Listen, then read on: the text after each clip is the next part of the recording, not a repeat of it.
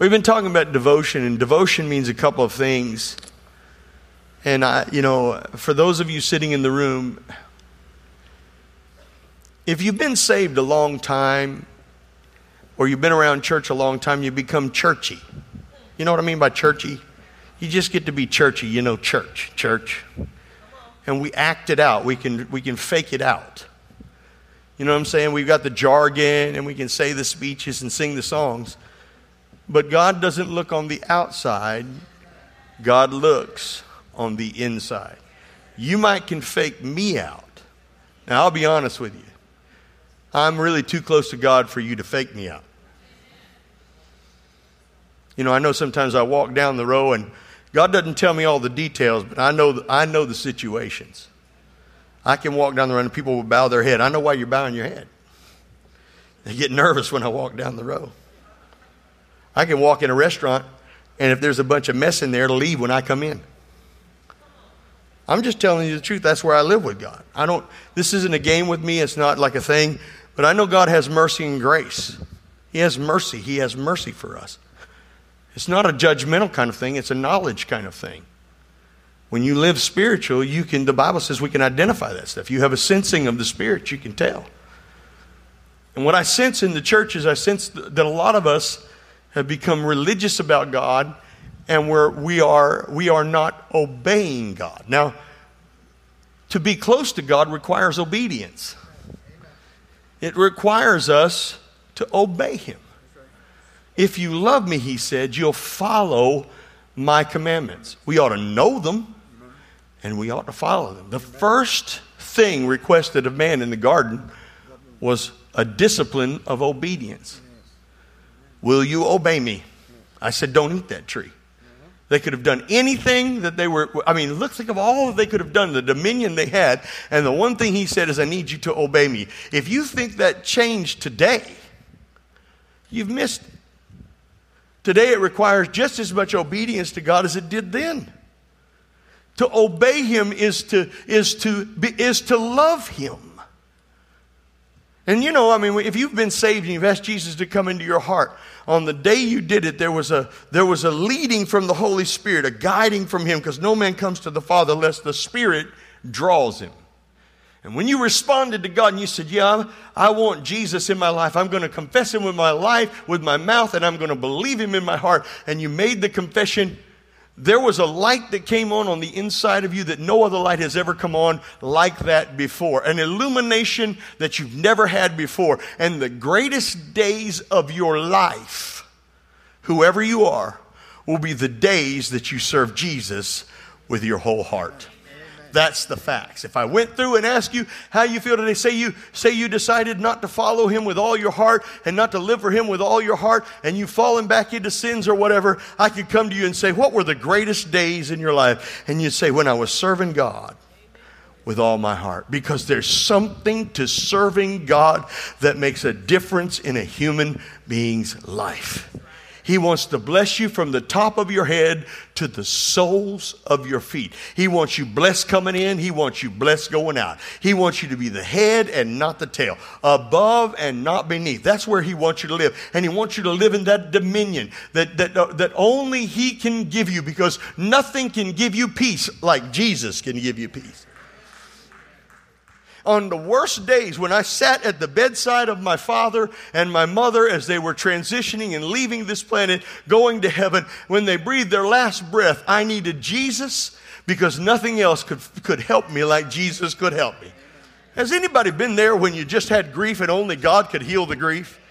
Because we don't grieve as those who have no hope. Somebody ought to say amen. Thank God for Jesus on the, uh, uh, in a car accident on a, on a day like that and, and watching how the end of that could turn out, how God could solve all the problems and heal all the situations and keep the family safe and protected. Amy and I were driving through the, through the, the uh, going towards Five Points up here. We came through that road where all the, all the uh, uh, uh, flags are. And as we come over that hill, there was a big, huge truck, a big a U-Haul that was carrying all kinds of equipment, fully loaded, was coming. He didn't stop. He was probably probably doing, you know, 50 miles an hour. He was standing on the brakes when we were sitting there and he hit the front of our car, took off the front of our van. And, and I had my kids in the car and my wife and me, and that thing just demolished. It was totaled. And I got out of that car, not one of my kids was scratched, hurt, wounded, not my wife sitting on the driver's side. I bumped my knee, but God took care of that. When I got out, the police officer says to me, says, I, I, you know, I'm sorry for this tragic situation that happened to you. And he gave me some speech, and I said, let me tell you something. This is the best day of my life. He looked at me like I was crazy. Because if Jesus could keep me through that, if He could watch over me, He could protect my family. Nobody went to the hospital. There wasn't any blood in the car. When you get hit by a big old truck going 50 miles an hour, trust me, something should have happened. But great is the Lord and greatly to be praised. There aren't days in the world that, that how do you explain those moments? How do you deal with those situations? For the Lord is good and his mercy. Does anybody in here know a God that is good? I'm not getting enough shouting. Some of y'all been through some stuff. Some of y'all been through some, some relationship stuff. And you, and you thought, how in the world can I make it when it's this bad? And God carried you all the way through the mess and kept you when you should have went crazy. And you didn't go crazy when it shouldn't have worked out, but it worked out. God took care of you. He was, somebody ought to shout hallelujah. Somebody ought to understand that God was good yesterday and He's good today and He's going to be good tomorrow. Somebody ought to know that He was faithful yesterday, He's faithful today, and He's going to be faithful tomorrow. And the best days of your life are the days that you know Jesus.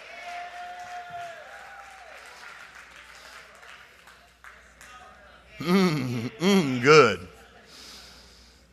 Hallelujah. Y'all remember that commercial where they had the Campbell soup and the guy would say, mmm, mmm, good. That's Jesus, man. That's Jesus.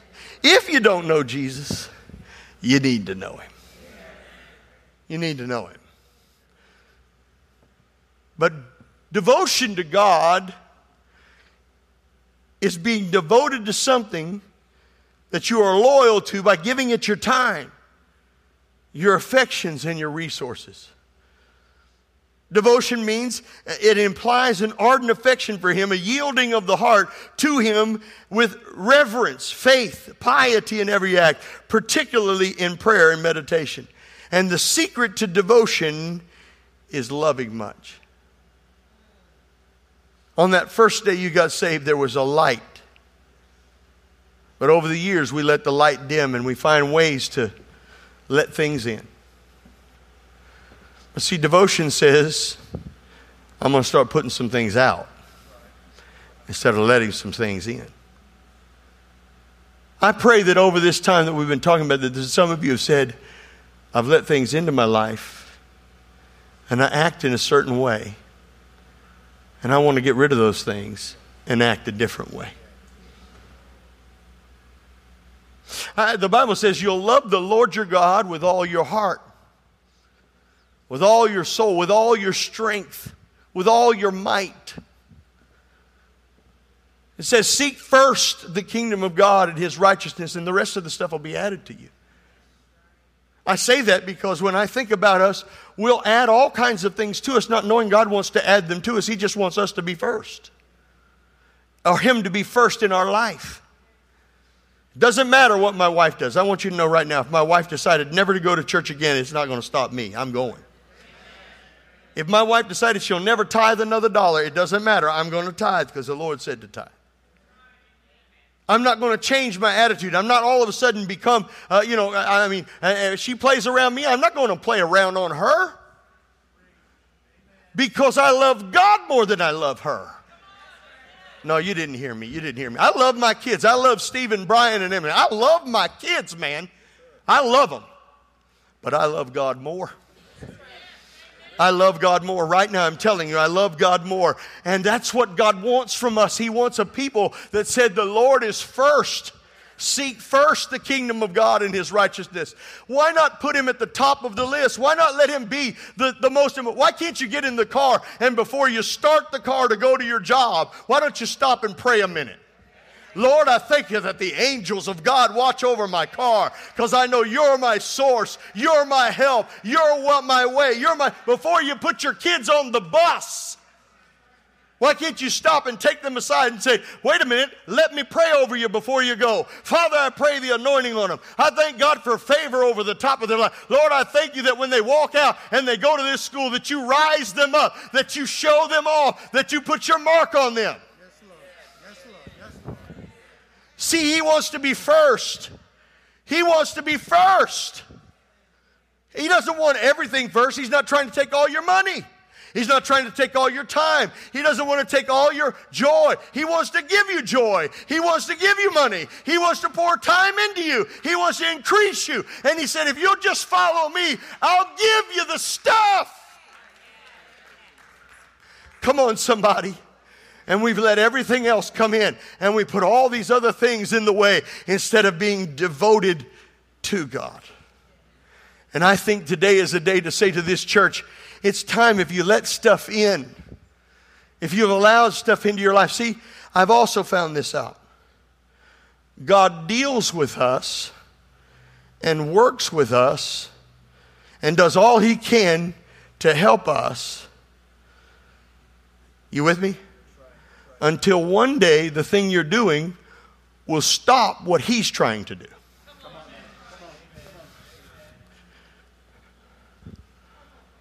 There are moments in people's lives when they have abandoned God and rejected God, when God dealt with them and continued to deal with them, and they continue to refuse, that God takes his hand off and says, Okay,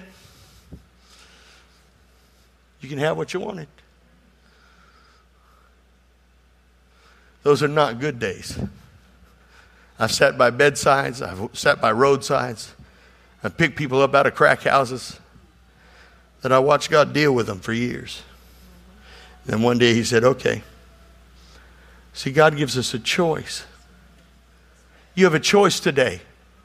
Some of you have heard, you've been in church. I don't know, some of us haven't even heard preaching. And I'm not saying they didn't preach, I'm saying you didn't hear. You were only there because it was dinner with the family afterwards at Ryan's. I'm only here because it's family. Mama wanted me to come. No. God wanted you to come. And God wanted to speak to you. And the most important thing we'll do today is turn towards God, not away from God. Today you're sitting in this room.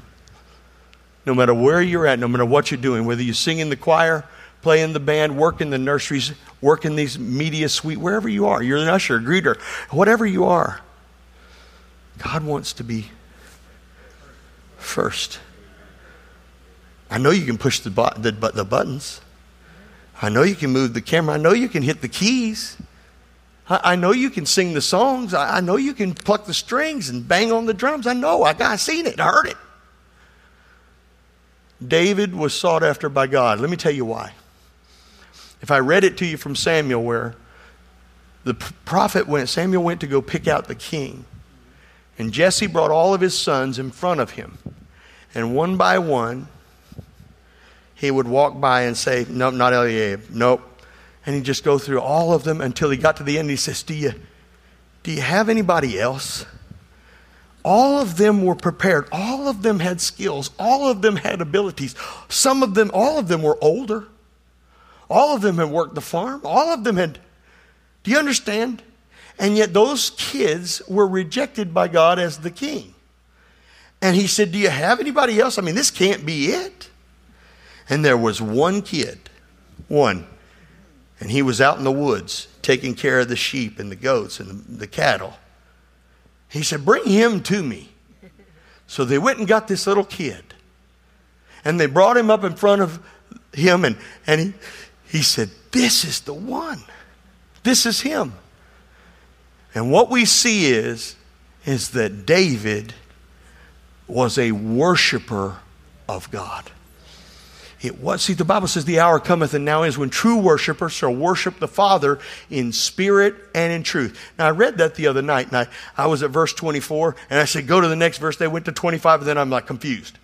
Was anybody here Wednesday night when I was just standing there looking dumb? I was. I was just like, what in the world? because I, I know the scripture, and so I'm thinking, what did I do wrong? Well, I went to 25. What I meant to do was start at 23. Verse 23 says, The hour cometh and now is when true worshipers shall worship the Father in spirit and in truth, for the Father seeketh after them. You see, folks, God wants to be more to you. He wants to illuminate you. He wants to help you. He wants to provide for you. I, I don't know. See, one of the things I've always wondered when I watch people is they get to a place where they think they've had enough of God. I can't, I can't even understand that. Because at, at whatever level you are, he said, Eye hath not seen, ear hath not heard, neither has it entered the heart of a man the things God has in store for them. So you, you think you've reached the point, but God has, see, horizons don't stop. When you reach the horizon, there's another no, no, no, you're not getting it. You're not, you know, see, God doesn't stop at the horizon you reached. He has an extended horizon. He has more. And when you reach that, there's more. And when you reach that, there's still more. And that's why we get close to God, because there's more. There's more. There's always more. More glory, more power, more anointing, more outcomes, more, go- uh, more generosity, more blessing, more provision, more help, more love. More. Come on, somebody. You haven't reached it. Don't be satisfied where you are. Don't stop now. Don't quit. Go all the way with God. How high can you go? Stop falling backwards. Let me say that in the nicest way. Y'all stop falling backwards. Stop. If you quit smoking, don't ever pick it up again. When it starts talking to you, you talk to it. I'll never smoke again. Never. Why? Because I love God too much to pick up the mess that I let go of when you walk out of the relationship and you decide, I'm not going to live with people that I'm not married to, I'm not going to live in sin, don't go back and live with somebody else. Amen. Amen. Amen. Regardless of what you say, obedience is the bare minimum of what God wants from us. We have to obey God. And when we do, I dated a girl, and we'll talk about this at Soulmate Sunday. And she was a really nice girl. I met her in Bible school. But the first day I dated her, we went to this lake. And uh, really nice lake, very pretty lake, and it was beautiful. Oh, the moon was out, full moon, like a perfect moment. So, as couples do, I started kissing on the girl. And the Lord said, You better run like Joseph. That's exactly what I heard. You better run like Joseph. I heard them words in my ear. I'm telling you right now, you better run like Joseph. She was pretty. She was all the things. She played piano and sang. Somebody should have laughed at that in church. That's a good thing for a preacher, man. You got to have a woman that plays and sings. You better run like Joseph. I'm keep hearing it. You better run like Joseph. I, I, I pushed her aside. I said, Listen, I don't think this is going to work. I heard God. He speaks to us. Put her in the car, drove her back to school. I'm like, I'm done. No, I'm not going to. No, I'm done. The next day, I picked her up for another date. And every day I knew that wasn't the one. There was a little girl that was in our church who loved God, who had a heart for God, who God had set aside for me.